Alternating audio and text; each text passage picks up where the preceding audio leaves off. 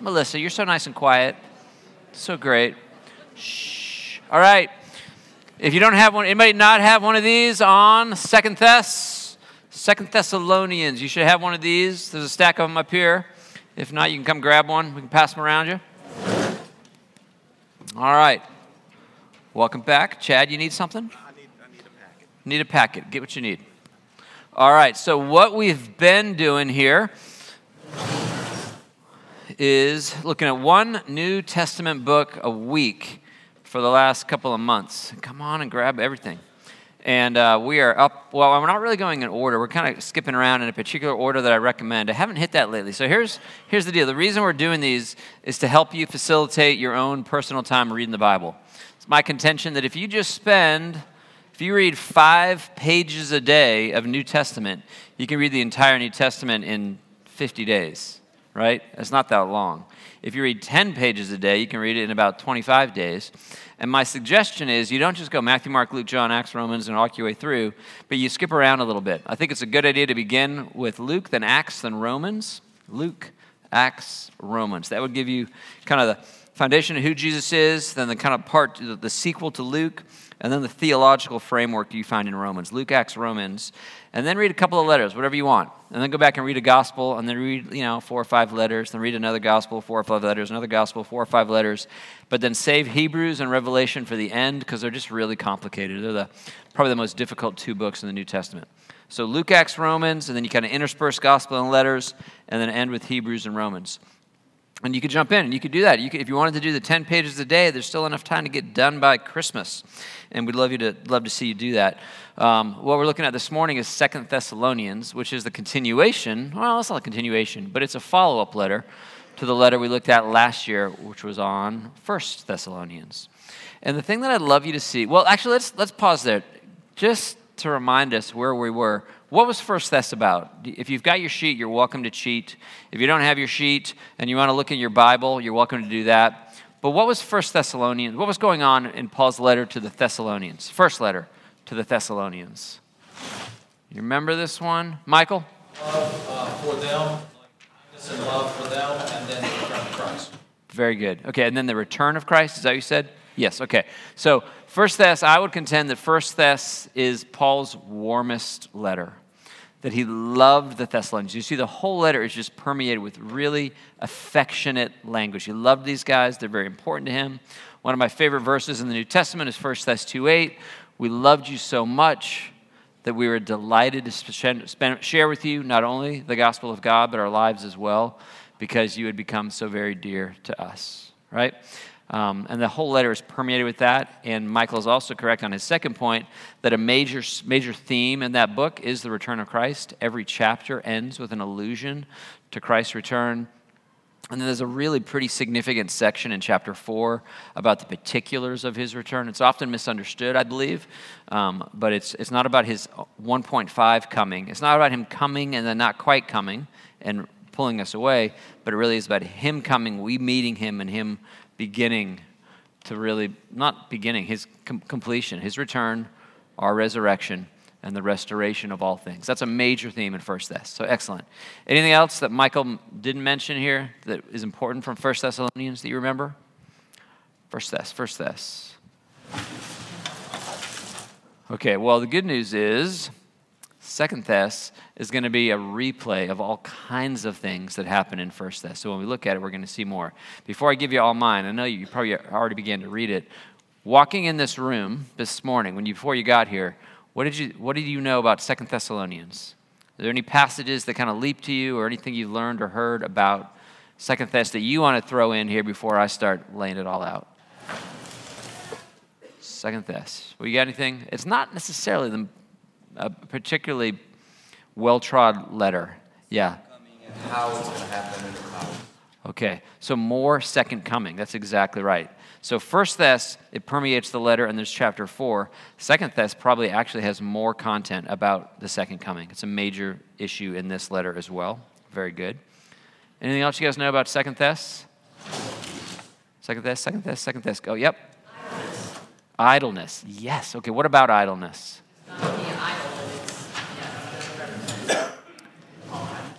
Yes, exactly right. So it's a little bit more of a rebukey letter um, because the Thessalonians are just kind of lazy, right? And that's we'll, we'll, we'll talk, talk more about that. Return to Christ, them being idle. Anything else strike you that you remember from this letter?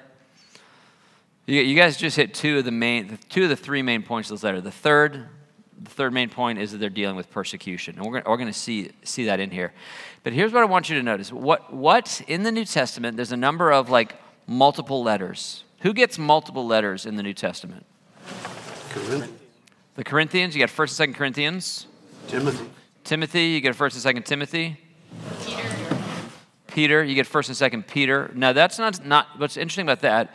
You're right, exactly. That Peter gets two letters. It's not clear that he's writing to the same audience in both letters. It's not even clear who he's writing to in either letter. It's a little bit of a funny thing, but you're right that there's a, a double tap on, on Peter's letters very much. Anything else?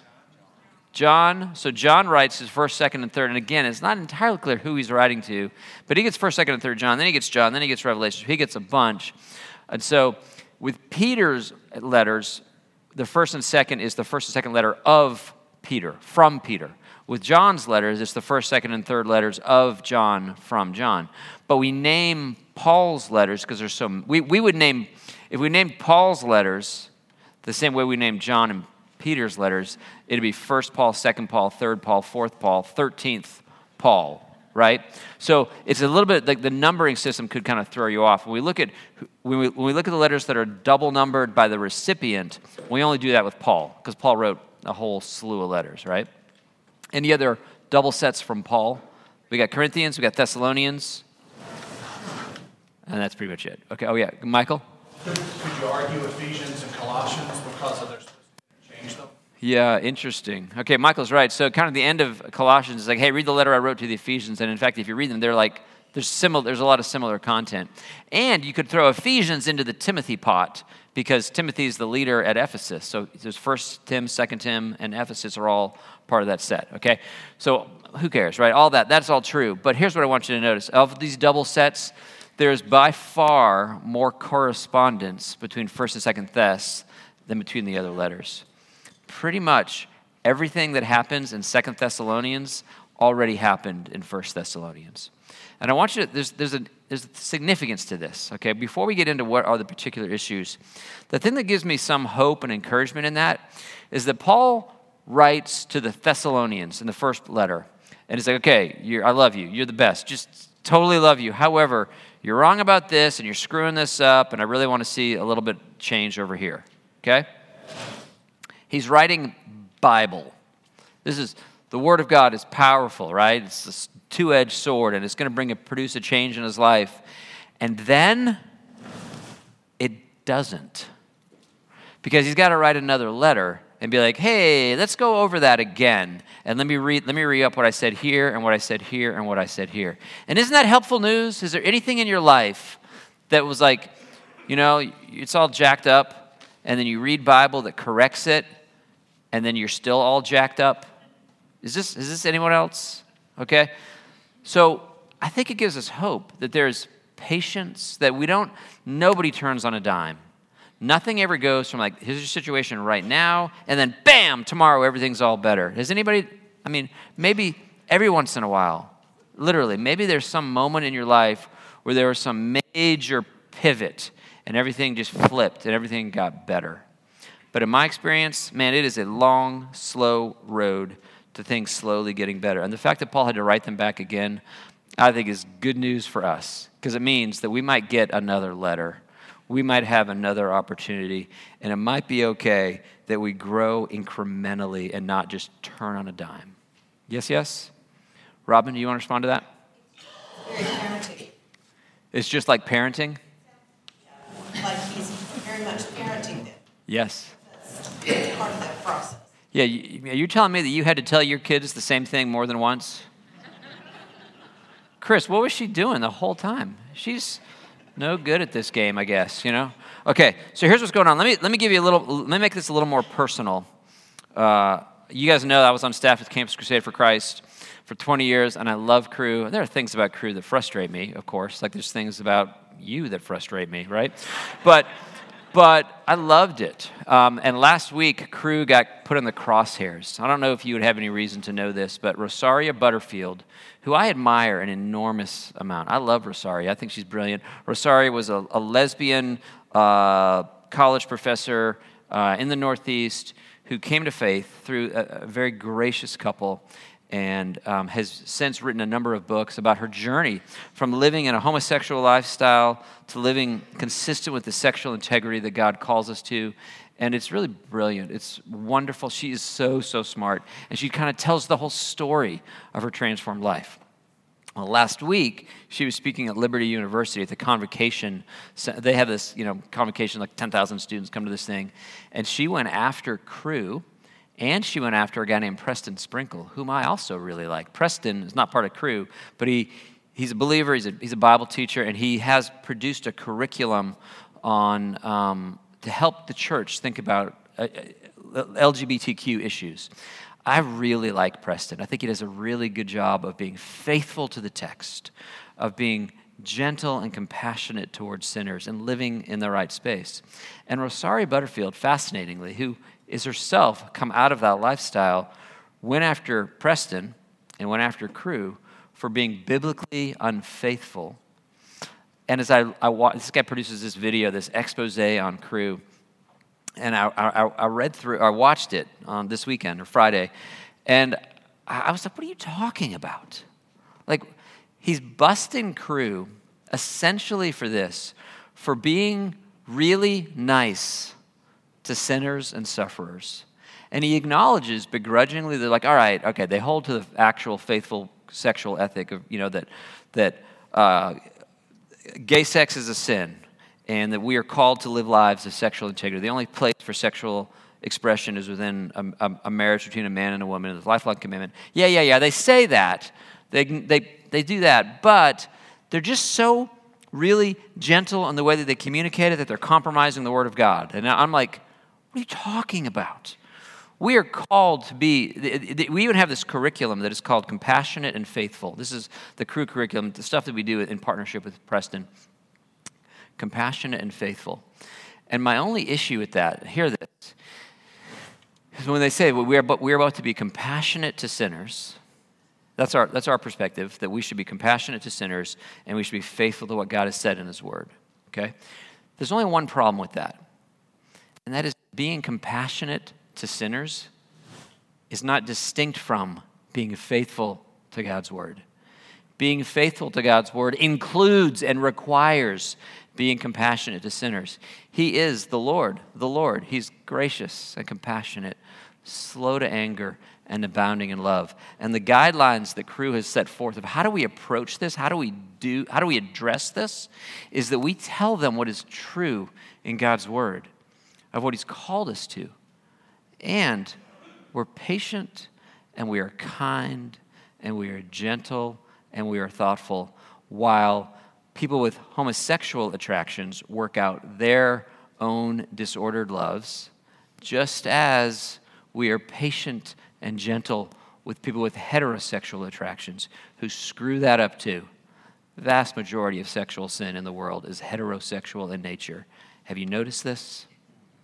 And just as we are patient with one another on this side of the line, we're patient with those on the other side of the line.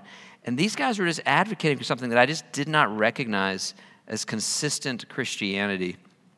Do this for me, and then we're going to get back in a second Thess. Go to Nehemiah 9. Okay, Nehemiah 9 is an absolutely extraordinary chapter in the Bible. I love Nehemiah 9. It's, it's, it's one of several places where the history, where the whole story of Israel is recapped in a prayer. And one of the things that happens here, you guys may, have, may remember me saying this. What is the Old Testament's favorite Old Testament verse? What passage in the Old Testament is repeated more often than any other? Yes, that's it. You're exactly right. It's Exodus 34 6. Okay, and I, actually, I just quoted it a minute ago. The Lord, the Lord, the gracious and compassionate God, slow to anger, abounding in love and faithfulness. Okay? And then it goes on to say, right, uh, uh, remembering your covenant love for a thousand generations. And then it says, but you don't punish, you don't leave the guilty unpunished. And uh, there's a he's not only merciful and loving, but he's also just. Okay? Exodus, look it up. Exodus 34 6. It shows up over and over and over and over and over again throughout the rest of the Old Testament, including several times in Nehemiah 9. Okay? But when we approach Exodus 34, or when we approach Nehemiah 9, when we consider who God is and how does who He is interact with sinners, the answer is He's so patient with us. You don't just get one swing at this. He comes around again, and He says it again, and He's gentle again, and He's kind again because we're working it out, and there's something wrong with us. Okay? When you, we're going to come to Nehemiah in a second. When the fall entered the world and everything broke and the whole world fell all to pieces, two main things entered the human experience. We became bad and we became broken. Okay? You became a sinner and you became a sufferer. You became guilty and your life became marked with grief. And these are different things, okay? The fact that some of you are going to get cancer is a result of the fall, but is not a result of your sin. Now, Maybe it will be. Maybe you're doing really stupid things that are leading to this. But by and large, you're a sinner and you're a sufferer. Your life is marked by both of these. They're both fallenness, but they're not exactly the same thing. Sin leads to suffering, to be sure. Have you noticed this? And suffering leads to sin. Oftentimes, you, because you're hurting, you do something stupid to try to like make it better, and it doesn't work, and that leads to suffering, which that leads to sin. But they are distinct things, right? Everyone in this room has disordered loves. And if you are gay and you have disordered loves, or if you are straight and you have disordered loves, we all need to take everything that we are, all that we are, and surrender to Christ. But the very fundamental nature of kind of the way you're wired may be and is, in fact, more of your brokenness than your badness. And the risk that we all have, and the thing that we do all the time, is that our, we allow our brokenness to excuse our badness. We allow our brokenness to lead to badness, and then we rest into that. And what we need to do is we approach people the way that Paul is approaching people in First Thess or in Second Thess, is we come again, and we come again, and we come again with the mercy and grace of God to help address the places in our lives that are broken. So far, so good. You with me? Look at what happens in Nehemiah nine. He's describing the goodness and kindness of God. We'll, we'll pick it up uh, gosh, he does it so many times. I'm not sure, it's hard to pick a place. We'll just start in verse 13. But you should go back and read the whole chapter. It's, it's so, you did this, then we did this, and then you did this, and then we did this. Verse 13, you came down on Mount Sinai, you spoke to them from heaven, you gave them regulations and laws that are just and right, and decrees that are good. You made known to them your holy Sabbath, and you gave them commands, decrees, and laws through your servant Moses. And in their hunger, you gave them bread from heaven, and in their thirst, you brought them water from the rock, and you told them to go in and take possession of the land you had sworn with uplifted hand to give them. Right? The blessing of God, the goodness of God, the kindness of God. And then verse 16. But they, our forefathers, became arrogant and stiff necked. They did not obey your commands. They refused to listen and they failed to remember the miracles you performed among them. That's right, you get it? God is so kind to them, and then they just screwed it all up. But look at it, verse 17. They became stiff necked and in their rebellion, they appointed a leader in order to return to their slavery. But you are a forgiving God, gracious and compassionate, slow to anger, abounding in love. Therefore, you did not desert them, even when they cast for themselves an image of a calf and said, This is your God who brought you up out of Egypt, or when they committed awful blasphemies. They did all kinds of wrong things, and yet the gracious and compassionate God gave them another chance. Ray Dyerly constantly calls God. Where's Ray? Are you in the room? What is Ray Dyerly's favorite name for God? The God of second chances. How many times have I heard him say that? Okay? So look at 19. Because of your great compassion, you didn't abandon them in the desert. By day, the pillar of cloud didn't cease to guide them on their path, nor the pillar of fire by night. Right, so he does again. And then he's merciful to them, gives them kingdoms in verse 22, made their sons numerous in verse 23, captured the lands. But then in verse 26, for crying out loud, they were disobedient and they rebelled against you. They put your law behind your backs. They killed your prophets who had admonished them in order to turn them back to you. They committed awful, awful blasphemies. So you handed them over to their enemies who oppressed them, right? But when they were oppressed, they cried out to you. And from heaven you heard them. And in your great compassion, you gave them deliverers who rescued them from the hand of their enemies. It goes on and on and on like this. Every time they become stiff necked and rebellious, look at verse 30. But for many years you were patient with them, and by your Spirit you admonished them through your prophets. They paid no attention, so you handed them over to the neighboring peoples. But in your great mercy, you did not put an end to them or abandon them, for you are, once again, a gracious and merciful God. Right? This is the gospel. It is not merely, hey, straighten up, fix it, get better. It is that we call people and we're called one another to the standards that God has set, and the God who is slow to anger, abounding in love, compassionate, merciful, faithful, allows us to begin again. If you ever, if you want to go back, uh, you should go online, go find this YouTube video, ripping on Cru for being so nice. Just drives me insane. They are faithfully representing the Christian sexual ethic, and they are faithfully representing the grace and compassion and patience of God. And if he was if God was not like that, where would anyone in this room be? Can you imagine if he was not the God of second and third and fourth and fifth and sixth and seventh and eighth and 57th chances, right? That's what I want you to see in Second Thess. That he's going again. Let's, let's recap. Let's go back and we'll look at it again. Okay, you with me? Praise God that he is merciful and patient with us. Look at the things that he's going to talk about. The way that I designed this thing is just so you can see, it's pretty simple. He talks about persecution in Second Thess which are also the same things he talked about in First Thess. He talks about the return of Christ in Second Thess, which are the same things he did in First Thess. And then he talks about idleness in the second book, which is the same stuff he talked about in the first. He just got to hit it all again. And probably we could have a, third Thess, and a fourth Thess, and a fifth Thess. Do we not, Helen? The God of second chances, right? Okay, so let's take a look at it. How much time do I have? Did I burn it all? Most of it. Okay, persecution. Uh, just, t- just take a look. In the First Thessalonians, Paul refers to all that they are suffering, all the things that they're, they're hurt by, they're unsettled by. And Paul writes back in this one, and he's like, Yeah, yeah, yeah, I know, it's still going on. But there is, there is a, there's a tweak. Do you know what happens in Second Thess that he, what he adds to the party to help them deal with their persecutions? You might, it might be obvious as you look at it, it might be familiar, maybe, maybe not. In the midst of their suffering, what does he make very, very plain in the second iteration of this? Do you know? It is the punishment that awaits the wicked.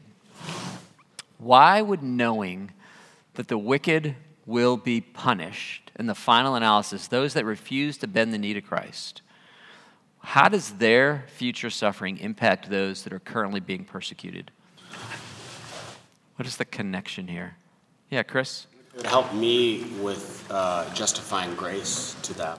Yes. Say, I don't need to worry about this because it's a battle that's already, that I don't need to worry about. That's right. So, see, if you're suffering and you're particularly suffering unjustly from somebody that's hurting you, there's an overwhelming impulse, is there not, to hurt them back? You know, you hurt me, that's fine, but I'm going to hurt you back, right? What Paul is doing is he's trying to undercut that impulse because it is crucial that Christians turn the other cheek. It is crucial that Christians be imitators of Christ, who, when he was cursed, he did not revile in return, but patiently endured what Paul set in his path. We hate that. If you hurt me, I want to hurt you back. And so, what Paul is doing is he is anchoring them to the reality that God is just, and the final punishment that he metes out against those that never bend the knee to him is so great, so severe, you don't have to do it. It is the justice of God that facilitates the passi- not the pacifism, not the passivity, the pacifism of Christians.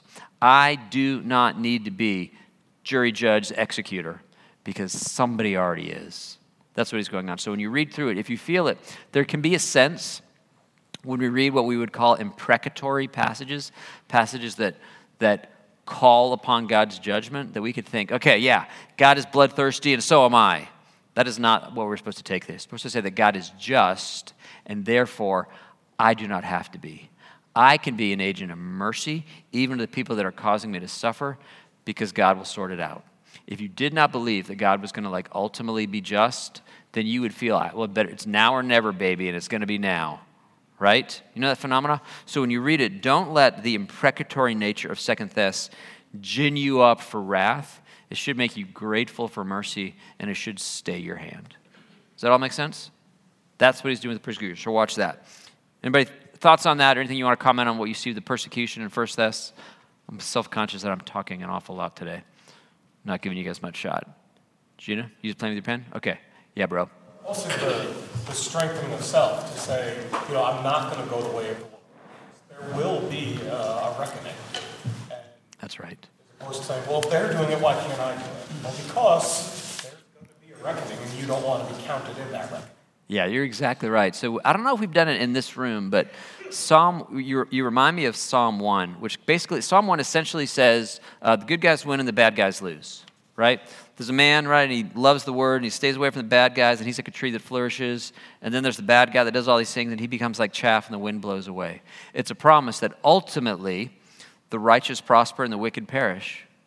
But then there are numerous places throughout the scriptures where it says, wait a minute, that's not true. Go outside. The wicked prosper all the time, and the, and the righteous suffer. Psalm 37 and Psalm 73 are two particular reflections on Psalm 1 that say, Psalm 1 is bogus. Psalm 1's not working. Psalm 1 isn't true. Like, the bad guys win all the time. But the way that we work through Psalm 37 and Psalm 73, Jeremiah wrestles through this at a very significant level. The ultimate answer in all those things is wait. Wait. Psalm 1 will be true. Wait. And it, it, doesn't look true in the, mid, in the mid-range. So what, what's happening in 2nd Thess chapter 1 in particular is he's telling you the second half of Psalm 1, it's gonna happen. Just wait for it. You do not want to switch teams and be like, oh, I'm to be on the prosperous, wicked team. Paul's like, no, no, no, no, no, no, no, because I promise you, Psalm 1 is coming to pass. It just may be a little while. Right? And that is how it works, right? It's coming. But right now, sometimes someone doesn't feel real true. And if you if you are in that spot and you're like, man, I read Psalm 1 and I'm not buying it, then go read Psalm 37 and Psalm 73. They are specifically designed for the people that are having a hard time believing in Psalm 1. And that's really what Second Thess 1 is as well. All right, good enough? All right, flip the page. What's the other one? Return of Christ. Uh, what do you guys know about the return of Christ in Second Thess? Is there anything in here that you've ever, you ever studied this or had a dialogue about this one? I think it's super weird. You familiar with this? You got anything? Anybody want to say? Again, I'm just talking an awful lot. Anybody want to steal the mic? What's going on with Second Thess? There were people there that thought that it had already happened. Yes. This was design. Yes. Okay. And why did they think it had already happened? So Paul is going to say, I I don't know if I included it here. Let's see. Da, da, da. I didn't include it in this in uh, in my notes, but they had gotten a letter here. Go to an actual Bible. All right, hang on. So I'll quote it right. Probably would have been a good idea to have Second Thess up on my Bible before we started this. Sorry. Um, look at verse 1, 2 Thess 2 1. Concerning the coming of our Lord Jesus Christ and our being gathered to him, we ask you, brothers, here it is, not to become easily unsettled or alarmed by some prophecy, report, or letter supposed to have come from us, saying that the day of the Lord has, has already come. So somebody is like faking a letter signing it with Paul's name and telling them that they missed it. And he's like, no, no, no, no, no, stop, right? So it's like, you know, you get a, I don't know, you get an email from some credit card company telling you, you've got to call us to do this thing so we can get your passwords or whatever, right? This is that. This is somebody's like writing a letter in Paul's name. He's like, don't, don't buy it. It's not true. You haven't missed anything. And it's kind of impossible that you could have missed anything because it's not a missable event essentially. Like when Jesus comes, it's going to be really obvious. And then he lays in, he kind of puts all this very strange language about this. Look at verse 3. Don't let anyone deceive you in any way, for that day will not come until the rebellion occurs and the man of lawlessness is revealed, the man doomed to destruction. He will oppose and exalt himself over everything that is called God or is worshiped, so that he sets himself up in God's temple, proclaiming himself to be God. That has, as you can imagine, that has produced a lot of speculation through the centuries. Who, who, who is he talking about? You guys have you guys ever sit through a Bible study that answers that question? What, what, what's the sense of what does he mean here? Okay, so the Antichrist. Yeah, but do you have like his first name? Like, Caesar or something like yeah. I mean, throughout the centuries, it's Caesar, it's Saddam Hussein, you know, it's right, and the, you know, and it's it's it's amazing how like every generation there's like somebody that's like, oh, it is definitely Saddam Hussein, right? And if it's not Saddam Hussein, it was like, uh, it was it was Reagan. Re- This is so funny. Reagan. Do you anybody know Reagan's middle name? Yeah, Wilson, Wilson. Okay, so you remember his first name? Ronald Wilson. Yeah. Do you know why that's significant? Yes, exactly right. Ronald has six, na- six letters, Wilson has six letters, and Reagan has six letters. Ronald Wilson Reagan is the 666 Antichrist. I mean, there's just an endless line of this, right? And of course, it's funny. People on the left tend to, tend, tend to think it's like the Republican presidents. People on the right tend to think it's the liberal. You know, it's like it's just everybody calm down, okay? So, like, th- but throughout the centuries, there's some sense of who is this? What What do you guys think is the right answer? Who is this? What is he talking about? You, you going to stick with the Reagan theory? Yeah, I don't think it was Reagan.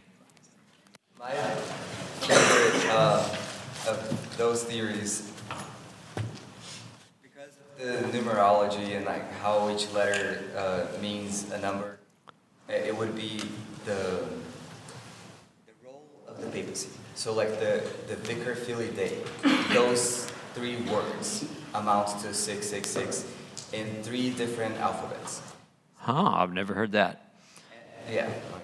Okay, so, and this is a great example. We could, we could run this through. In, in, in fact, we actually, with a high degree of certainty, know that this is, this is Paul, not John. But what John wrote about the, six, the number of the beast being 666, we actually know who that That genuinely, honestly, was Nero. He's long since come and gone. Nero, that, that there, is, there is real numerology on this, that it, it was Nero who, at that time, had enormous power to bring an enormous amount of pain. The question, though, is Nero's come and gone. Is there an ultimate fulfillment to this? And I do think there's going to be an ultimate fulfillment to this. And I don't know who it is. And neither do you, okay? But what Paul is saying is that there is going to be, before Christ returns, things are going to both get better and they're going to get worse, right? There's a degree to which this gospel of the kingdom will be preached in the whole world as a testimony to all nations, and then the end will come. So there will be more and more people around the world that know the name of Christ, and as the world spins on, there will be more and more evil. It gets better and it gets worse, and that's exactly what we see, what we've seen throughout all of history, right? Things are getting better and things are getting worse. But in 2 Thess 2, he's reminding them of the things that he had taught them in the past, right? That something has to happen for the one that holds back evil needs to stop holding back the evil. There will be some degree, and I don't know the particulars of it, but some degree to which the God who restrains sin, who holds back wickedness, is going to give the world over. And this is not a new thing. This is what he's been doing. This is Romans 1, right? That God gives us over to our sin. He's like, all right, have at it. We'll see how that works out. And that it, that is going to happen at a more cosmic scale, that he's going to step back and he's going to allow sin to have this reign until he ends the game. It's, look at verse 8. Then the lawless one, which I do take to be an antichrist figure, the final antichrist figure, the lawless one will be revealed, whom the Lord Jesus will overthrow with the breath of his mouth and destroy by the splendor of his coming. The picture here is that things are going to get bad and they're going to seem so bad that there is no hope. And then when Jesus comes, it's like no contest. It's just no contest. I would say the best cinematic depiction of this, probably that I've seen, would be the way that uh, what, what happens in Lord of the Rings. If you know the scene at Helm's Deep, is that how many of you guys have either read or seen Lord of the Rings? Do you remember the Helm's Deep thing? That's the castle fortress thing and there's a million orcs, just like infinite numbers of orcs, and they're coming over the wall with ladders, and like, there is no hope. And Legolas is shooting arrows, and Gimli's swinging an axe, but there's just too many, and they're going to lose. And then what happens? Gandalf, look to the east. And Gandalf comes over the thing, and he's no longer Gandalf the Gray, he's Gandalf the White, and it's like everybody dies. You know, it's just instant victory from the, from the edge of defeat. That, I, I'm sure that Tolkien, Tolkien doesn't like, Tolkien likes to not write, um, what do you call the thing that Lewis did? Uh, allegory. He would say it's not an allegory, but uh, come on, Tolkien, we know what you're doing here, right? That, that scene is the return of Christ. I mean, it's, nothing else besides that. And that's what we see here. In, in 2 Thess chapter 2, it is, man, it's going to get bad. It's going to be really rough. And then when Christ comes, it's just over. And wickedness is put down. And that's what, that's what he's writing. He's writing to people for whom this isn't theory. They are suffering and they are feeling the power of wickedness in their midst. They're being persecuted in really painful ways. And he's encouraging them that when the game ends, it's going to end really, really well. And it's going to be glorious. And there may be times in our lives, too, that we need to read these passages and be reminded that at the end of the day, 1 will be true. At the end of the day, he will be victorious, even when you're experiencing the way that the righteous suffer. Make sense? Okay, that's all very cheerful and encouraging for them. It's all good news. But there's one more thing and that, Thess- that the Thessalonians are getting wrong. We saw it in the first letter. Look at the first letter. Go to the bottom of the back page. Here's from First Thess. Paul says, Surely you remember, brothers, our toil and hardship. We work night and day in order not to be a burden to anyone while we preach the gospel of God to you. Paul's not just bragging about how hard he works, he's modeling, he's drawing their attention to what they've observed so they'll notice it. Then he says, Make it your ambition to lead a quiet life, to mind your own business, to work with your hands, just as we told you, so that your daily life may win the respect of outsiders and you will not be dependent on anybody. We ask you, brothers, respect those who work hard among you, who are over you in the Lord, and who admonish you. And we urge you, brothers, warn those who are idle, encourage the timid, help the weak. Be patient with everyone. First Thess, which is, all that is to say that First Thess had a large number of warning statements about your being lazy. It had a large number of admonitions to work hard. It had things of, notice our example that we work hard. Do you guys happen to know why were the Thessalonians not working hard? Or what was the, how does that link to other aspects in the letter? Kelly? Jesus is coming back. That's exactly right.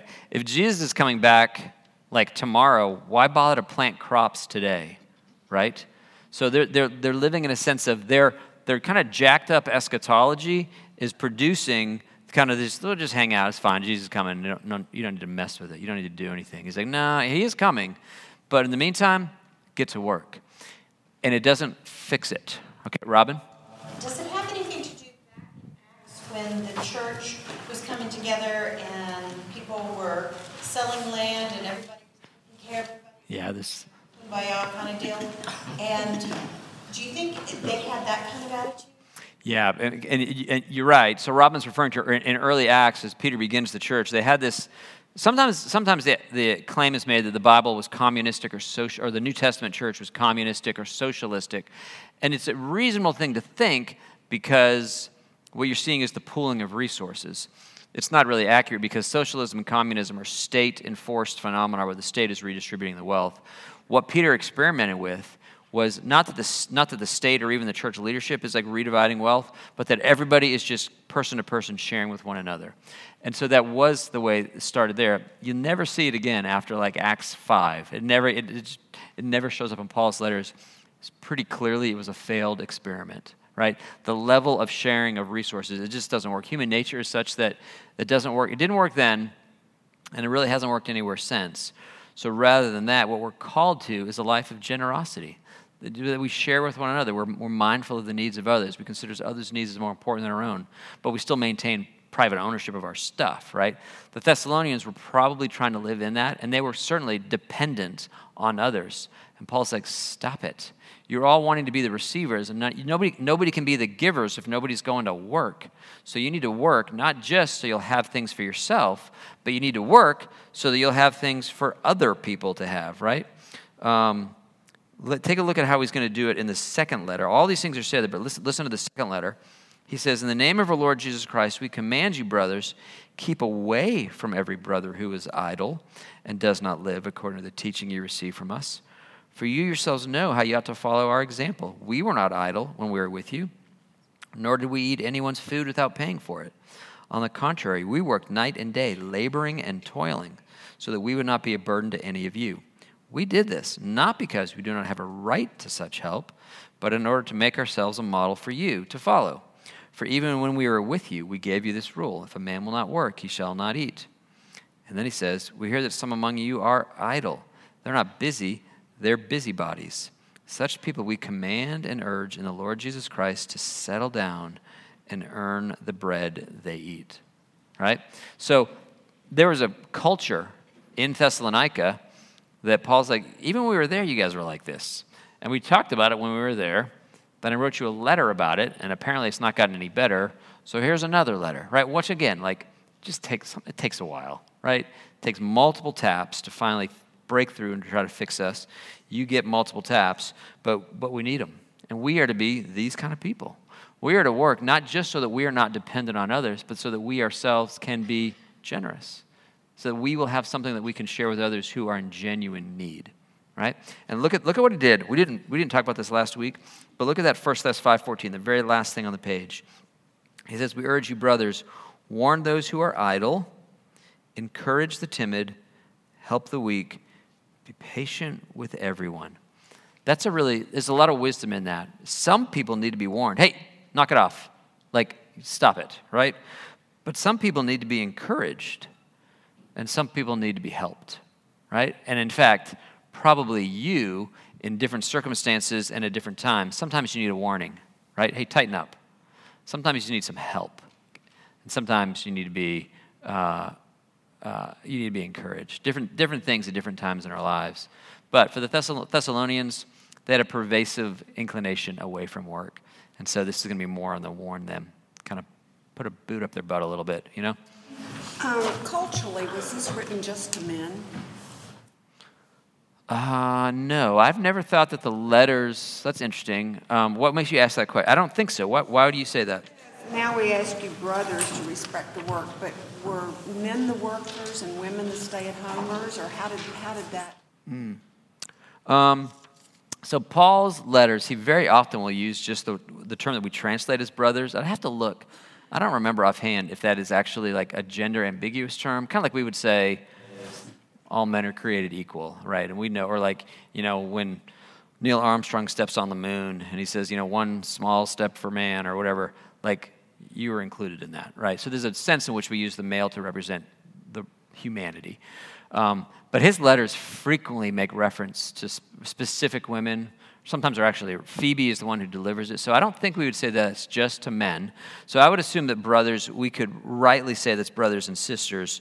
Um, I, I would not assume that he is advocating for like America in the 1950s kind of a framework of the division of labor. It, within the Bible, you'll see, you know, maybe, maybe the most famous text that, that we tend to apply for women is Proverbs 31, and that she has a job. She's, she's, she's purchasing property, she's engaging in things. So I don't, I don't think that Paul is making that kind of a case in that passage. Um, but I could look to see if the brothers there is actually male persons or just the gathered community of believers. Okay, we're over time. I got to stop talking. So read First Thess, read Second Thess. Next week we have no Sunday school upstairs or downstairs for Thanksgiving break, um, and so we will pick it up with Timothy the week after. Thanks for coming.